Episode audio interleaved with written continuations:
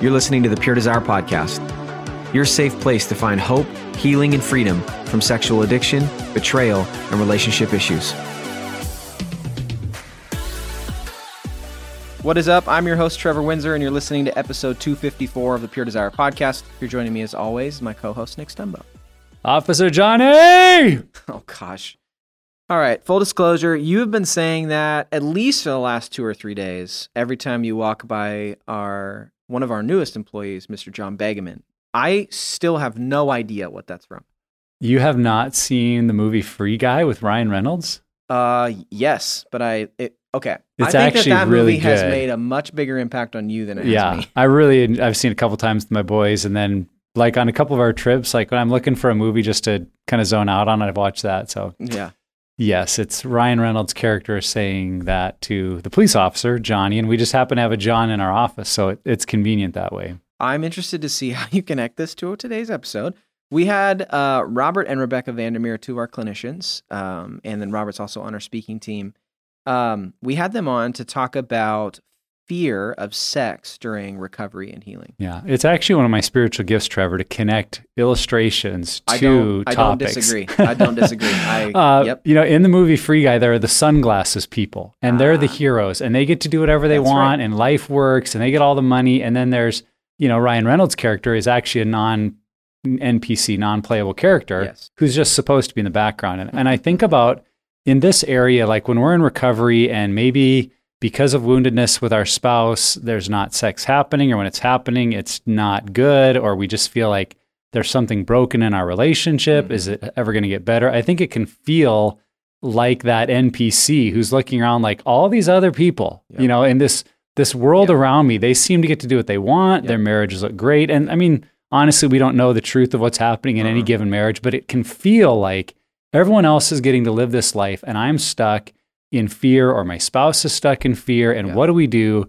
And um, we just recognize that can be a discouraging place. And so I Mm-hmm. think this conversation today was so helpful to acknowledge there can be fear on either side. The struggler can fear, am I just going to enter back into my same patterns? Is this going to reignite fantasy and lust? What images are going to come into my mind? Um, or on the betrayed spouse side Mhm. of, is he really thinking, is she really thinking about me? Am I the one they want? I mean, there's just so much that goes into it. And I think to have an honest, open conversation to address those fears Yep. can really help a lot of couples move towards a better, healthier place and to realize they're not alone in some cocoon world where everybody else Totally. is having this great experience and they're not. Yeah, and what I love about Bob and Rebecca is that they've lived this story, but then also they help people every single day through this process. So their perspective is um, they're just they're very very qualified in this area. So we do have a really good episode for you. A few things before we get there: subscribe to the podcast. Uh, if you're not subscribed, just do it. It's free. You can find us on all the major platforms, and if you give us a review, it helps other people see the podcast, and it means a lot to us. You can follow us on social media: Facebook, Twitter, and Instagram at Pure Desire PDMI. And if you'd like to consume video content, the full episode is going to be up on YouTube. Just search Pure Desire Ministries. And then Nick, we want people to know that our group leader training course is now out. It's in it's like on our website. You can order it and we want everyone who wants to lead a group to go through this course. Yeah, we're very excited about it. And as we emphasize in the course really well, you don't have to be an expert to lead mm-hmm. groups. But what that means is a lot of people leading groups are willing because of their story, because they've experienced some healing and they're like, I, I think God wants to use me to help other people. But that idea of actually leading a group or having the mm-hmm. title of leader Yep. can be very intimidating. And so we want to just really demystify that process. We want to help people realize you can be a, a regular average person and do well at facilitating the healing journey of other people because at the end of the day it's not your expertise in leading a group that makes it work it's your willingness and so if we can give you enough um, expertise if you will or Yes, just enough training, yeah. foundation of how to lead group well Mhm. it can be a very very successful endeavor so uh, we hope everyone gets a chance to watch it and that whether you're a seasoned veteran of doing groups or this is your first time to think about helping lead a group that you'll really be trained and equipped to have a, a fantastic group experience. Absolutely. So this course is eight sessions long, has six to seven modules per session. And what's great is once you're done, it acts as a library of training that you can always come back to. So if you'd like Lifetime to- access. That's right. If you are interested in the group leader training course, you can pre-order it now. Just go to puredesire.org slash GLT. All right, here is our time with Bob and Rebecca Vander Meer on fear of sex during recovery. Bob and Rebecca Vander Meer, we're glad to have you back in studio. It has been a long time since we've had Really both of you on the has. podcast, especially in studio. So we're The glad you're here. studio is legit. Thank Yeah. you. This is Yeah. nice. Thank you, Luke Yeah. Meyer. Shout out Luke Meyer. Yeah. Thank you, sir. You've done an excellent job. Crushing it. Uh, we're excited. Like, genuinely, it's cool to see you guys. It's been a long time. COVID, obviously, that has thrown some, you know, obviously some wrenches in the engine, so to speak. Um, whatever. I'm not a car guy. Anyways, we wanted to have you guys on because of your positions here being clinicians, and you work with a, a couples every single day that are working through recovery and betrayal. And we had a listener who sent in a recommendation for what do I do if I'm afraid to re-engage sexually with my spouse, or if my Mhm. spouse is fearful of re-engaging sexually um, during the recovery process? And we figure this is a great episode to have you guys on. We also um, did an episode with you guys, which is one of my favorites, the sex during recovery episode. Mhm. So I felt like this is like just another iteration of the same conversation. Yeah. Right. Um, so let's just jump in. For men and women recovering and healing from the impact of sexual brokenness, they may have fear around this. The first question is Is it normal? And if so, um, can you guys talk through the fear that they are going to feel? And I mean, j- just talk about that. What are the fears that someone brings in Yeah. in recovery and healing? Yeah, I mean, the first question is it normal? Yeah, I mean, I think absolutely. Mhm. Uh, the topic of sex already, at I mean, at this point for the any couple, Mm-hmm. already has shame attached to it, right? It's already uh, been um, problematic for them. I mean, there's there's a variety of stuff all mixed up in it, right? So so yeah, I mean, I think it just talking about it is going to be challenging. Is going to include some fear. Yeah, And with that being said, then some of those fears that a lot of people, that's just very common, common for most people is whether it's there's a fear of being used, Mm. um, mostly on the on the spouse side of things. You know, if, if she's being used, if the addict is a man, of course. Um, Yeah.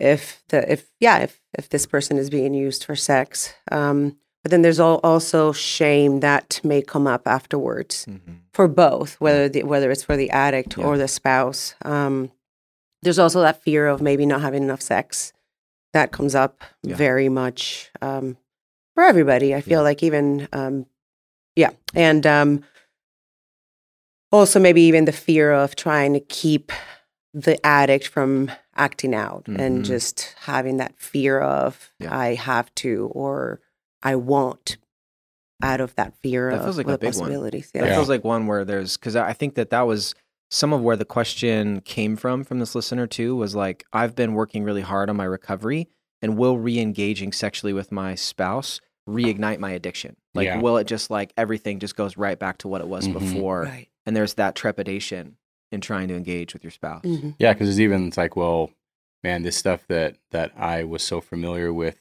in my addiction, whether it was with like you know an affair partner or in pornography, like can I do this Mhm. like now in a healthy sense where at afterwards I don't feel shame over it. Like, is this dirty, right? Because I mean, is, Right. is this position okay? Is that position not okay? I mean, Right. just Yeah. all of these questions that Right.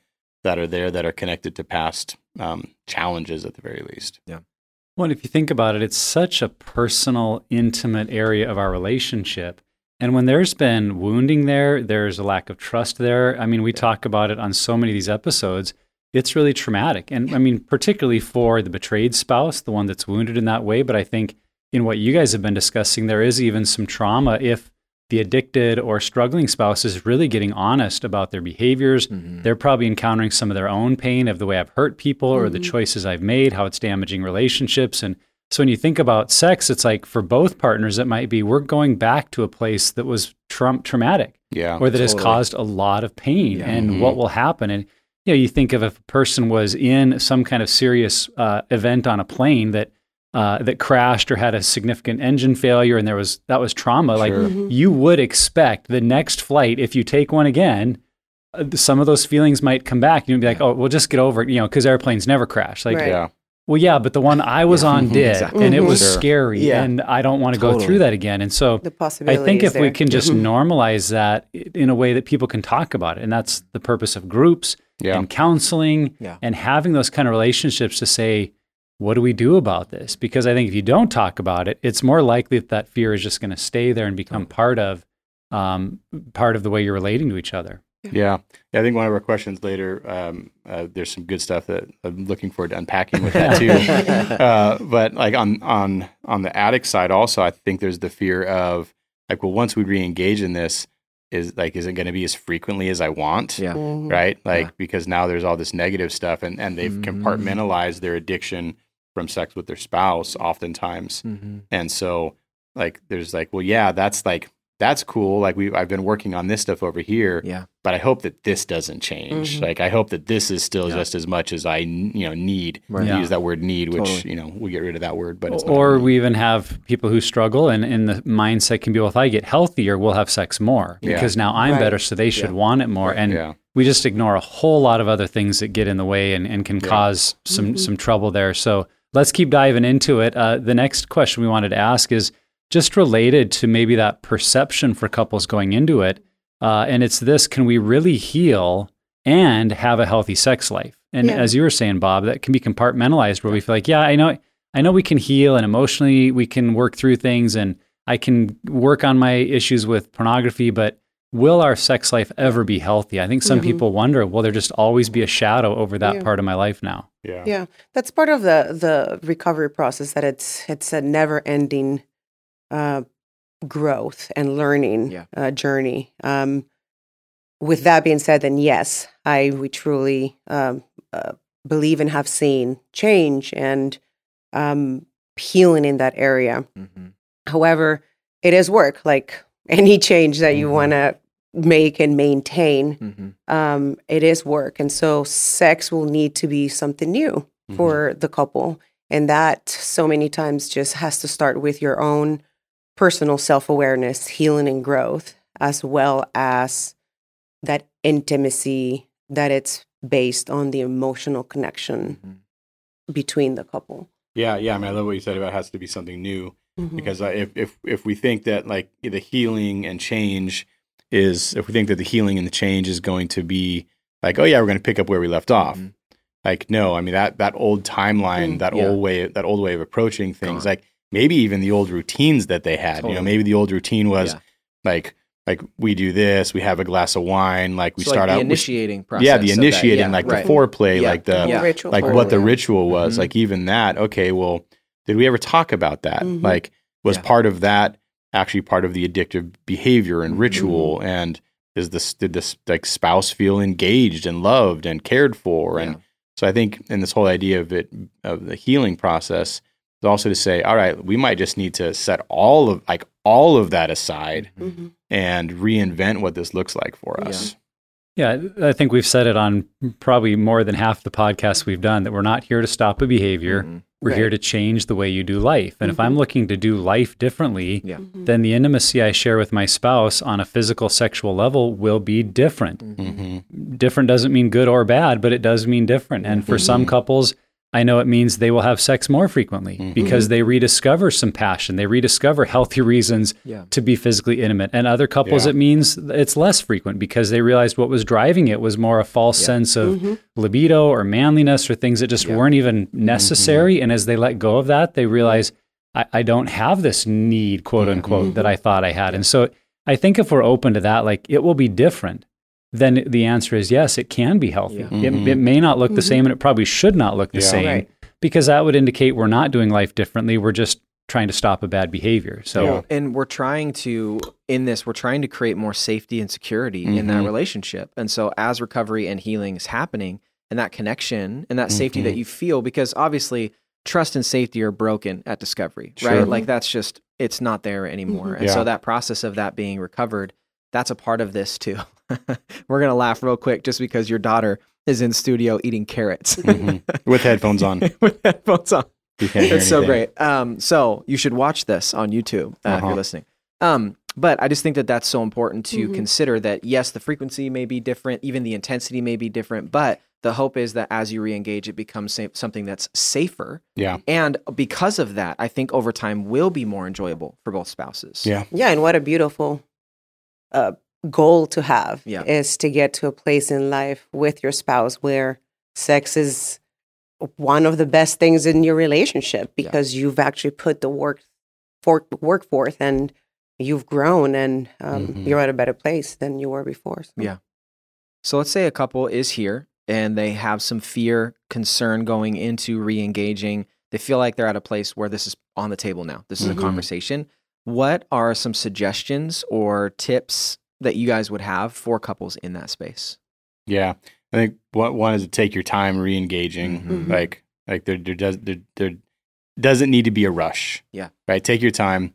Uh, at this point in the process, you're probably having conversations you've never had before, anyways. Mhm. Right, and so uh, let's have conversations It's just on about par with that. yeah. Right, Right, let's keep having those for sure. those rigorously honest, vulnerable conversations where you're talking about the things of your ritual, you know, the, the things of your patterns, like the things of, uh, I don't know, um, like how's the bedroom? Like what's the light? You know what I mean? Like talk about all that, Yeah. but there's no Mhm. rush. Like don't feel pressured to rush to jump back into bed because that like that didn't that didn't solve anything before and it's not going to solve anything now. Sure. Right? Yeah. It can be part of something, Yeah. but just like take Yeah. your time. Which then, to be able to take time, we go back to kind of what I mentioned a, f- a- a few minutes ago is that focus on the pursuit of emotional health first. Um, which then, if you are doing that as a couple, then it'll be easier to have those conversations Mhm. so that when you re-engage you're able to feel safe to be Yeah. seen to be heard and to even know what your preferences are Yeah. and dislikes and and so it's it's very important to focus on that emotional health Hmm. first Yeah, we've talked a lot about how our sexual connection is meant to be an overflow of the Mm. intimacy we're sharing as a couple. And so that's what I think of in recovery. If if we're at a level where that intimacy is really growing and developing and and we feel like sexual connection is kind of the logical outflowing of where we're Mhm. headed, Mhm. Yeah. then great. And if if Mhm. you're not there, I think it's not trying to run ahead of where your intimacy is Mhm. at as a couple and not trying to force it or m- just make that feeling of connection come through sex if it's Yeah. not happening in other places and and again I, I really think in this area for every couple it looks a little different there's not Yeah. like you know it'll take this amount of time and then you'll do this just depending on the level of wounding Yep. the level that it's been happening you know how long into marriage they are is it the Mhm. first marriage it, there's so many questions i think that would determine the differences there but just kind of letting it be whatever it is for your timeline Yeah. and the other thing i was thinking about when you asked the question is just making sure as a couple you're able to talk about it to Mhm. acknowledge it with each other and if if need be even being the one who's willing to ask the partner like do you have fears about Mhm. this let's let's talk about it so that and my goal if i'm the one the spouse asking that it's so that i can truly listen Right. Yeah. and hear and validate like i can understand why you would feel that way and whether i'm the mm-hmm. betrayed spouse or the the struggling one Mhm. to just recognize my partner may have concerns and as they share mm-hmm. them i listen i welcome them and i, I try to understand and then maybe ask questions of what could we do together that might help address some of those fears or alleviate them and i, I think the more we've talked about mm-hmm. it then we feel like oh I'm, I'm heard i'm seen i'm understood and i might feel Yeah. like we can keep moving then towards those fears rather Yeah. than avoiding them You know, something to just an extension of that. And I know that people know this already. We've talked about this before, but comparison in recovery is really Hmm. hurtful. Yeah. Yeah. Like where you're at in recovery and comparing myself to that, like maybe we're in the same group or Mhm. something, I feel like that's always harmful. Mhm. And same thing with this topic. Like maybe you've got someone in group who that like them and their spouse are now engaging sexually and you and your spouse are not. Mhm. It's not a comparison game to your point that your journeys and your Mhm. stories are so different as to what has happened. Mhm. And so just to take that into consideration, that comparison I, the way I've always thought of it is that whenever comparison is made, someone loses, and you just don't want to create that dynamic. Right. Sure. Yeah. Yeah. With, uh, I mean, with this question, because was it, uh, some suggestions, right? That, that they, they have a concern about re-engaging.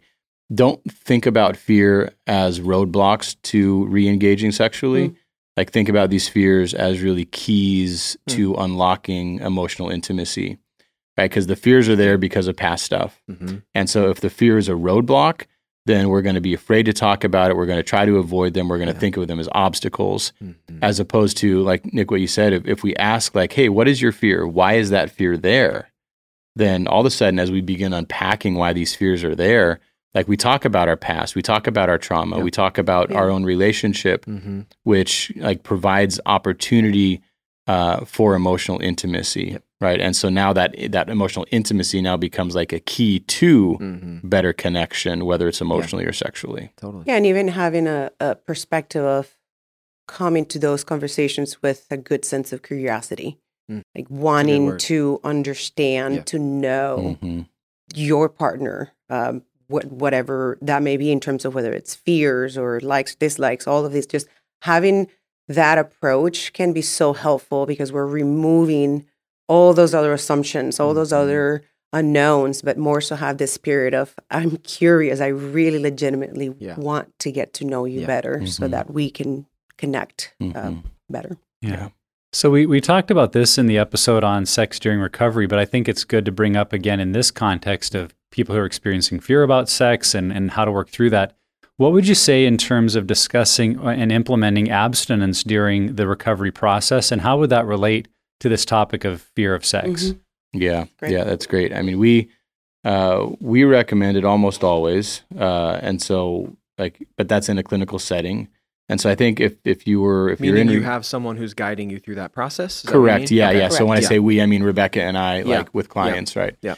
Um, and so, but I mean, we would say engage in it with support. So if you're going to participate in an abstinence Yeah. period, make sure you have support. Hmm. So like from a counselor, uh, or and or that both of you are in a group Mhm. so Mhm. you've got support, right? You've already, st- and also don't do it at the very beginning of recovery because like your world is spinning out of control. And what we don't want is we don't want you to try to have an abstinence period and then just like crash and burn where the Mhm. addict is now making advances at his wife and she's feeling used and then she Mm. feels like she has to give in, you know, but then he can't stop. So then they end up having sex and then, right? Because, and we'll get to that in a minute, but basically, like, if you if you do it too early and you don't have support, Yeah.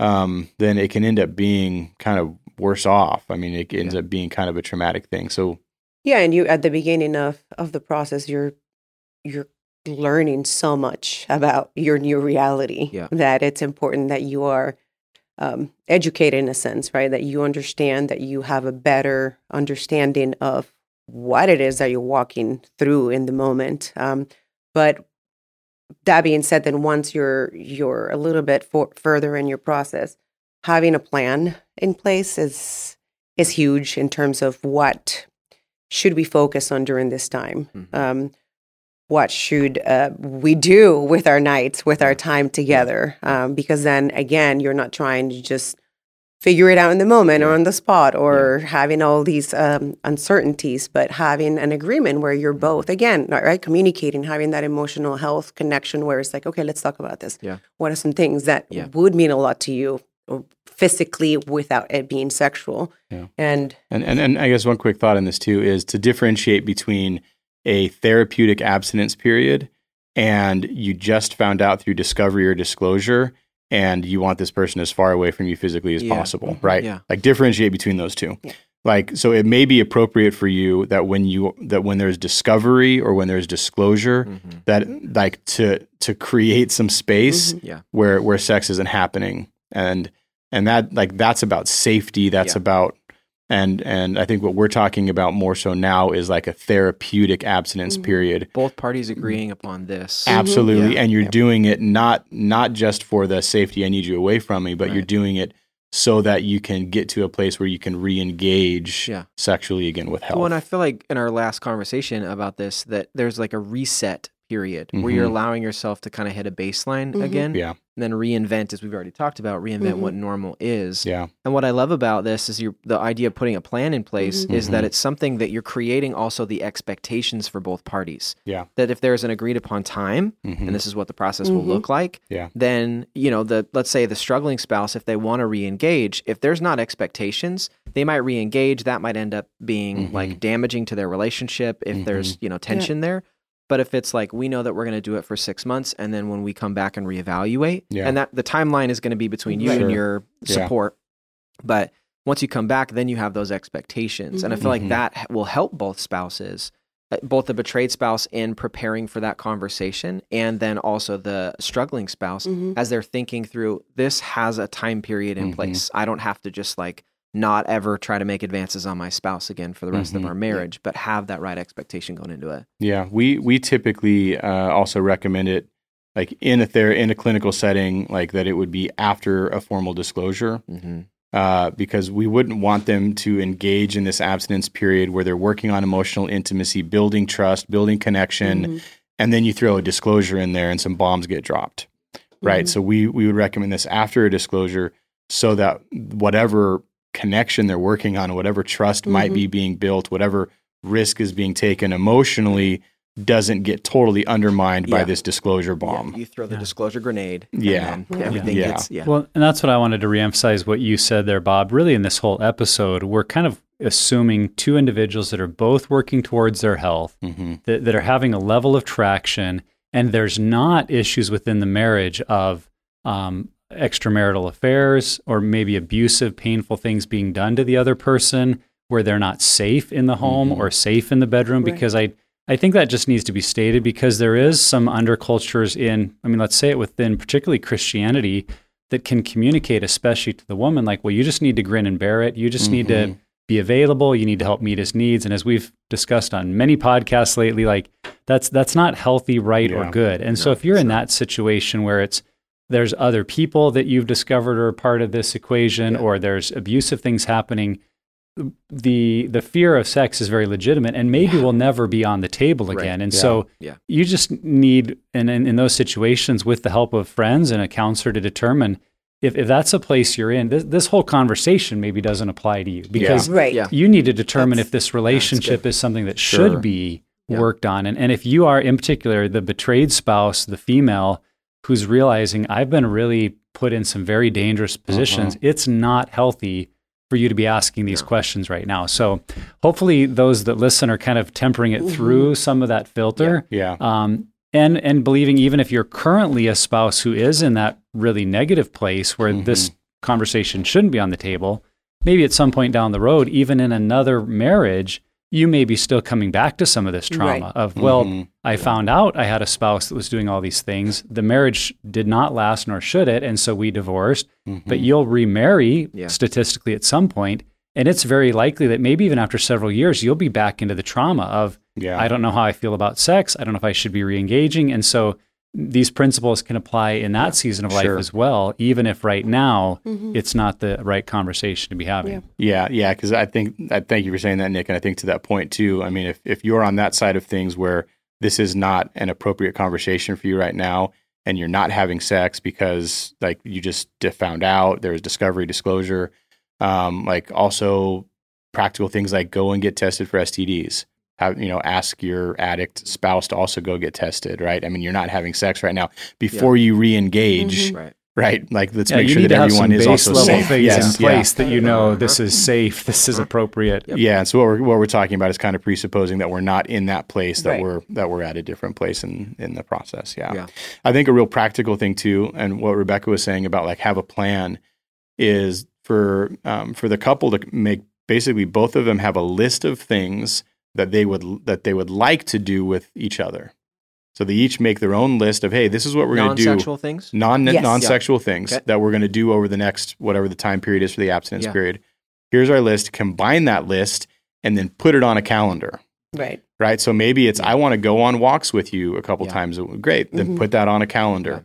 I want to go, you know, do like a painting class with you. Right. Great. Yeah. Put it on a calendar. Yeah. Right. I mean, so to take these non-sexual, emotional, connecting things, Mm-hmm. both of you have a list of things that you would like to do.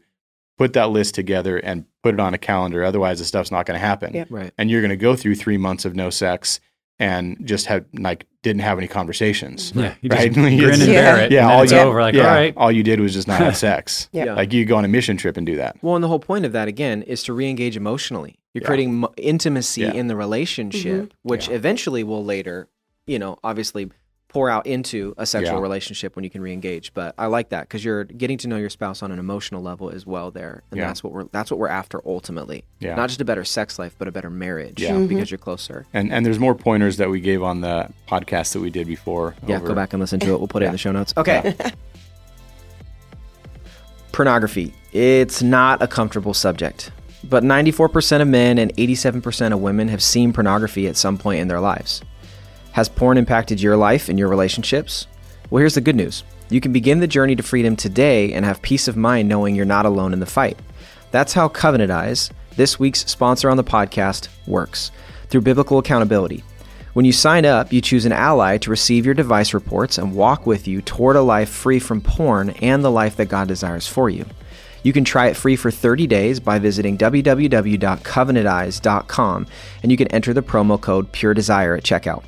All one phrase, no spaces. That's www.covenanteyes.com, promo code Pure Desire at checkout. Freedom begins today. So, at what point in the recovery process should couple? And again, I know this is kind of a question Yeah. where it's like, well, it depends. But at what point in the recovery process should couples re-engage sexually, and what should that process look like? And maybe, you know, for you guys with um with your clients, like what are you looking for before you maybe encourage? Okay, we think you guys are ready to re-engage. Yeah. I think one of the the biggest things is when they are both ready, when they feel like they are ready. Um, granted, maybe this is coming uh, as a result of afterward the the abstinence period, and there are couples that they go through this period, and you know the the date comes comes around, and they are actually not ready.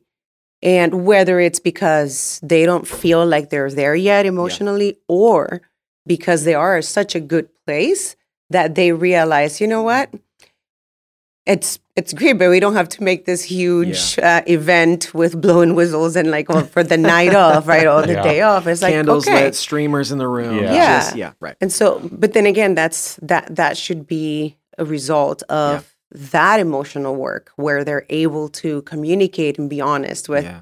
I'm not ready or I'm ready, and this is why, and Yeah. go along with that. Yeah, sure. Because I mean, there's a lot of addicts where as soon as they start the abstinence period, they've got like a like a countdown timer going. You know, Yeah. Like- like, like a that popcorn paper chain?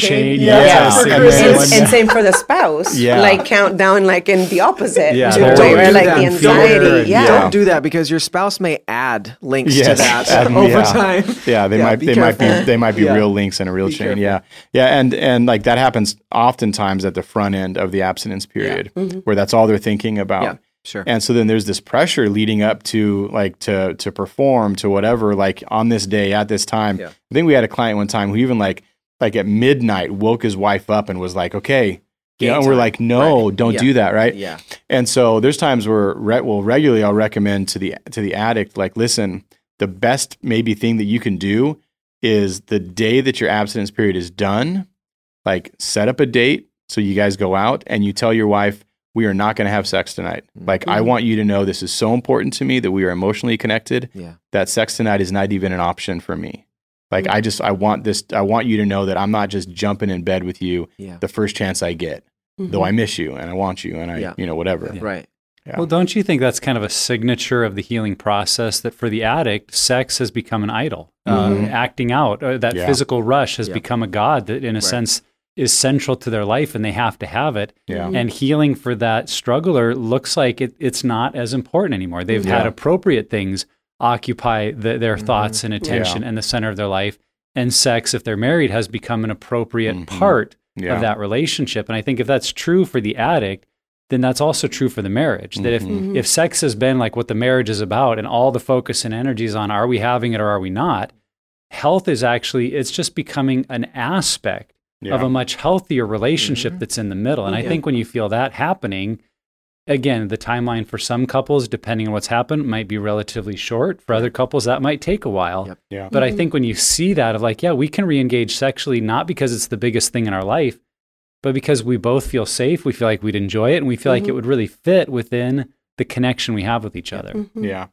Yeah. And um, you'd mentioned earlier about just like the trauma of Mm. a spouse, right? I mean, at the end of this, if if the addict is saying, All right, the time's up, like let's go, like that also might bring up some of the betrayal trauma that Yeah. the spouse was already dealing I have with, to right? be I mean that's ready. I have Yeah. to perform. I have to Yeah. make them feel something. yeah, as as opposed to like, hey, listen, I know our time's up, but like let's sit on let's just sit down and reevaluate. Yeah. Like, have we met our goals? Yeah. Mhm. Um, and if not, then what do we need need to do to move forward and meet those Yeah. goals? But what we don't want to do is re-traumatize a spouse because, like, you know, you're coming in all ready to go. Mhm. Yeah. Yeah. What um just kind of a like offshoot kind of question. What if the betrayed spouse before that time period comes to a close, Mhm. if they communicated, I think I'm ready. Like should couples then would you encourage them, okay, engage at that point? I'm watching your face and I'm like, I don't really know what you're trying to get at. So I no, I know what you're. I would say, oh, you don't know what my face Yeah, means. yeah. my face is like, nah. Uh, n- I mean, I'd say no. Okay. Like, even if a spouse comes Yep. and says, "You know what? I'm. I think I'm ready." That might be out of her own trauma, out of her own Mhm. insecurity. Yeah. Like f- she's maybe feeling insecure and and feels like she Yeah. needs to pull him close Okay. Mhm. or pull the you know him Yeah. or her whatever pull the addict close. Yeah. Um, and for Yeah. the addict, it's really important. Like they they Mhm. agreed. Right. We're doing X amount of days of abstinence. And follow through is huge in And it's recovery. huge. Yeah. Yeah. Yeah. Structure Okay. is and she Makes might sense. like she might be upset. She might feel rejected. She might have to process through all of that. Yeah. But in the end, I'll let you talk. Yeah, and if anything, that is just a great um, uh, message or a great uh, indicative that there may be some more betrayal trauma that needs to be worked Yeah. through. Um, Yeah. Because during this abstinence period, it's important that the spouse is focusing on her, on its own betrayal trauma Uh-huh. processing and Yeah. healing and growth. Right. Um, yeah. So it's not. So what I'm hearing you say is that it's not.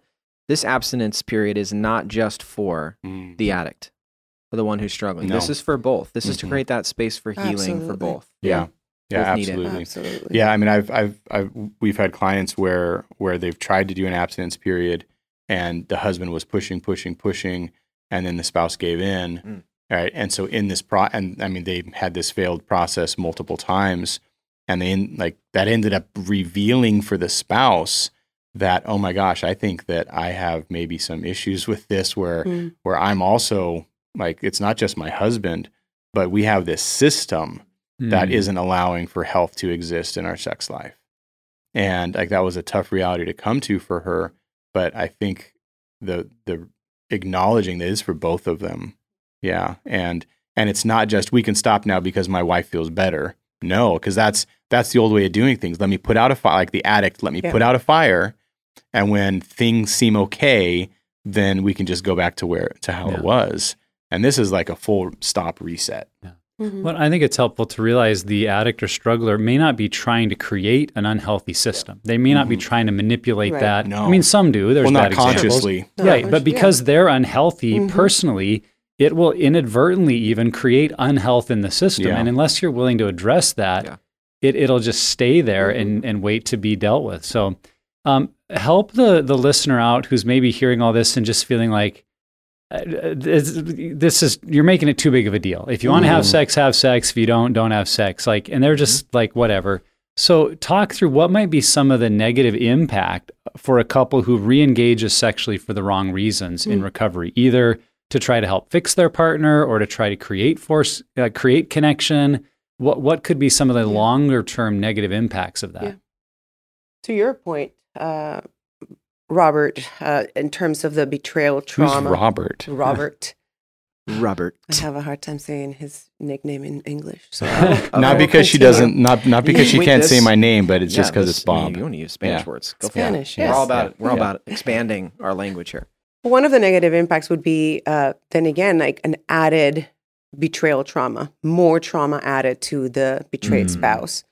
Um, if anything, like look at it that way for the betrayed spouse to rem- to remind yourself, Yeah. oh my goodness, this is a good way for me to find healing and growth Yeah. and like to be on the other side, because otherwise you're doing a detriment to your own uh, process if if you don't. And Well, what I'm hearing is Mhm. like there's a level of like you're taking the pressure off of the betrayed spouse. The Mhm. pressure isn't there to have to meet an expectation or a need that the spouse has. Mhm. And it honestly, I can just I'm feel like I'm envisioning a betrayed spouse who for the first time can just breathe Mm. and put their shoulders down and relax. Like I don't have this thing, this Mhm. cloud maybe that's over everything when there's that period of Yeah. abstinence or something. Yeah. Absolutely. Yeah, and and uh, what you said earlier, Nick, about the airplane thing, it would be like forcing someone to get on an airplane before they're ready.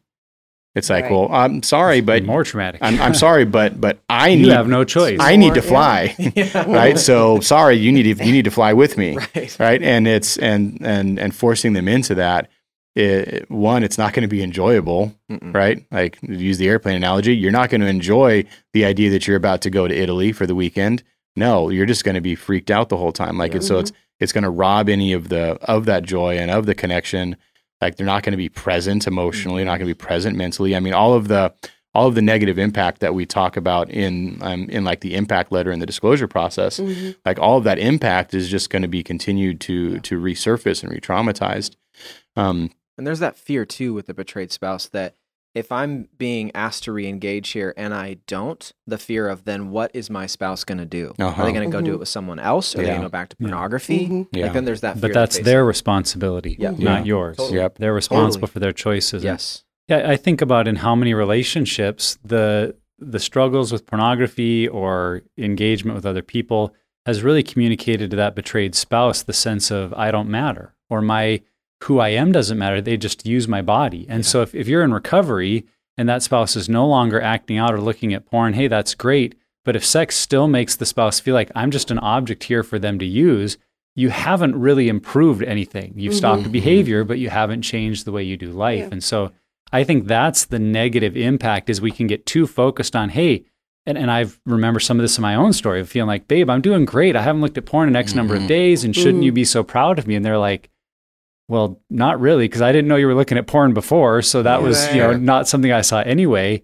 And it wasn't so much what you did, it's what it made me feel. And if you Mhm. still make me feel the same way when you ask for sex, we're, we're not really getting much better. So I, I think it's looking into that of how will that sexual connection make each other feel, not just physically, Yeah. but in kind of that emotional, I'm valued, I'm seen, I'm Mhm. respected, I'm wanted. Um, and if, if that's the heart behind it, I think they're- you're in a better place. But if, if that's not the heart behind it, then then engaging um, in sex too early will really, I think, just perpetuate, like you're saying, it's layering trauma on trauma. Yeah. And distrust and Mm. broken promises, right? I mean, there's so many layers to Yeah. yeah. to that, and Yeah. even the shame that comes with it after, right? Like you think you're at a better place, or you're giving in, Yeah.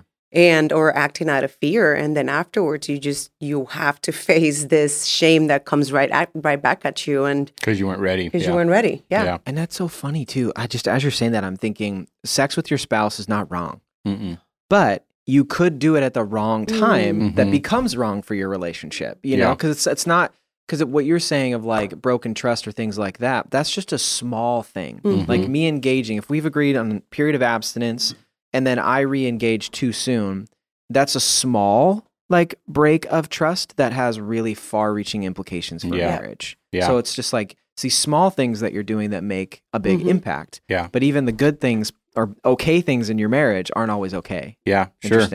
Yeah, and there's also um, a word that you like, Nick, allostasis. Uh, there's that.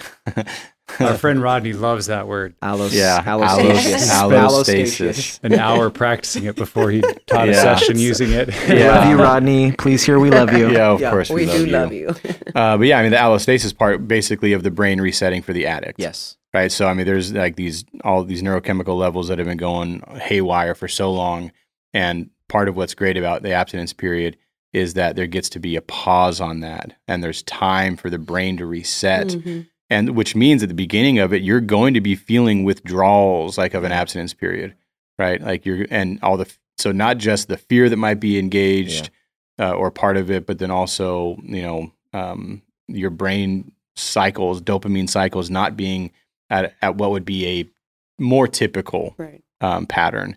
And so to re-engage too soon, you know, you're also not giving your brain that time to reset to to find a new normal. uh, an illustration, um, and I, I'm just I'm going to say this, Nick. You uh, and people who went to the summit know you were in a boot for a while. You're a runner, and you got hurt. And for you, you got hurt, and something needed to change. You needed time for your body to heal before you were able to re-engage. Because if you re-engage too soon, you're going to do damage that Yeah. ultimately can never be undone. Yeah. So you have to leave. Like I just think of, uh, I was living with my in-laws, and I remember my father-in-law got his shoulder, had surgery on his shoulder, and he had to have a recovery period Sure. Mm. where he was able to give it time to heal Right. and then start doing physical therapy and Mhm. develop that muscle again, so that he could actually use it. Because if he re-engaged too soon, sorry, bro, the shoulder's gone. Yeah. Like, we're cutting Yeah. the shoulder off. It's out of here. You know. Yeah. And so I think that if you put it in that perspective, that's maybe a little easier to Sure. I don't know, to like that seems easier to swallow that reality when you put it in a different context, but that same principle is being applied to this Exactly scenario and Yeah. this situation in a marriage. Yeah, I mean, it feels punitive for Right. you know for a lot of and and also to say there's some spouses that like not having sex, even though they have fears mixed in with it, like it also feels punitive to them, right? There's Mhm. some spouses where it's like I enjoy sex, I don't want to stop. Yeah. like so why do I have to stop? Because and so I mean, there's all this stuff mixed in with it. Um, but but to say that no, giving yourself um, the time that you need. Yeah. Um, and some people feel, well, we want we want to start a family. You know, maybe you're a young couple and you want to start a family, and like I just have to ignore these fears so we can get pregnant. Kids oh man, don't what make a anything No. easier. No. I- like they're the amazing, opposite. but they don't make things easier. no, Mhm. no, no, Yeah. no. Okay. All right, let's get to the last one. I mean, this is obviously open ended, but just what are some final encouragements that you guys might have for couples experiencing fear of sex during the recovery and healing process? Your fears are valid. Yeah. Mm. like they're not wrong you're not weak for having fears uh you know you don't we don't want to just brush these aside or ignore them um, they're there for a reason and like all of our trauma we have these trauma responses and that's what fear is right fear is the result of pain Mm. so it doesn't matter if you're the addict or the spouse if you have fear it's the result of pain don't ignore it don't try and brush it aside like figure out why it's there um, and it doesn't mean that the fear will just totally dissipate Mhm. uh, but you'll be able to navigate through it, right? Like like you'll be able to approach sex. Um, and one thing that that I realized we didn't talk about is some people have fear of sex because it's painful, and it's like that's a real thing, Yep. right? Yeah. and so uh, like there's And you there's don't a- just get over it. It's No. not just an emotional No. block. No. Sometimes Yeah. it could Sometimes. be emotional. yeah, Yeah. sometimes it's emotionally Sometimes it's connected physical. and Mhm. identify the fears and see what's there. Sometimes it's physical. Go see your doctor. Uh, and and so just to say that, like for some of you, this isn't Yeah. just a well, I just need to no. Um, there's there may be some actual um, uh, physiological things going on. Yeah. And there are Um, physical things that can be done to help. I think some Yeah. spouses need to hear that. I've Yes, I've heard Phil. Heather and Ashley right. talk about it after the women's Q and A sessions. That wives are like, "Wait, what? Like I can get help for that? Like Mhm. Yeah. I just thought it was going to be painful. And like, Mhm. no, it you could actually get help. It could Yeah. get better. Yeah. Yeah. Yeah. So the fear's there for a reason. It's connected to some pain. Find out why it's there. Yeah, and I guess on on my side of things would be, and you you mentioned this, Trevor, a little bit ago. Don't compare yourself with other people, especially in this process of this recovery. And, and you're in group. Everybody is externally in different uh, scenarios, Mhm. and yet your process is your own. And this is a great opportunity then for you and your spouse to continue uh, engaging as a team Yeah. and partnering together for the rest of your life and and that is that only can happen if if you both are intentionally focused on what works for you what's Mhm. healthy for you and so just to have that that reminder of um especially with sex right like it could, it's going to look different than everybody else and that is okay that is how it should be it's what's healthy for you and your spouse Mm-hmm. What I thought of in terms of final encouragement was this is where you need to remember the beauty of your vows. And that's Mhm. assuming, again, that both sides of the equation are wanting to make it work, Right. want to honor their marriage vows. And if that's where you are, you have this beauty of you both said, till death do us part, which means if, if you re engage too early and it doesn't go well, have grace for one Mhm. another and realize we're going to be here tomorrow and we're going to be married the next day and the next day. And we have time on our side. Now, I know it's we don't have eternal time on our side, but like if we're not in this rush to fix it or do it perfectly the first time and we can just give each other and ourselves Mhm. grace that if if one of us isn't ready and the other is like well we got time let's just keep working it through Mhm. Yeah. and realize th- that's the beauty of your vows that I've said I'm going to be here and we're looking to make this work and you know if that's where you're at in your marriage celebrate that side of it that, Yeah. that the vows hold you in this place to say we've got time enough to work it out and um Yeah. just lean into that Yeah. Yeah.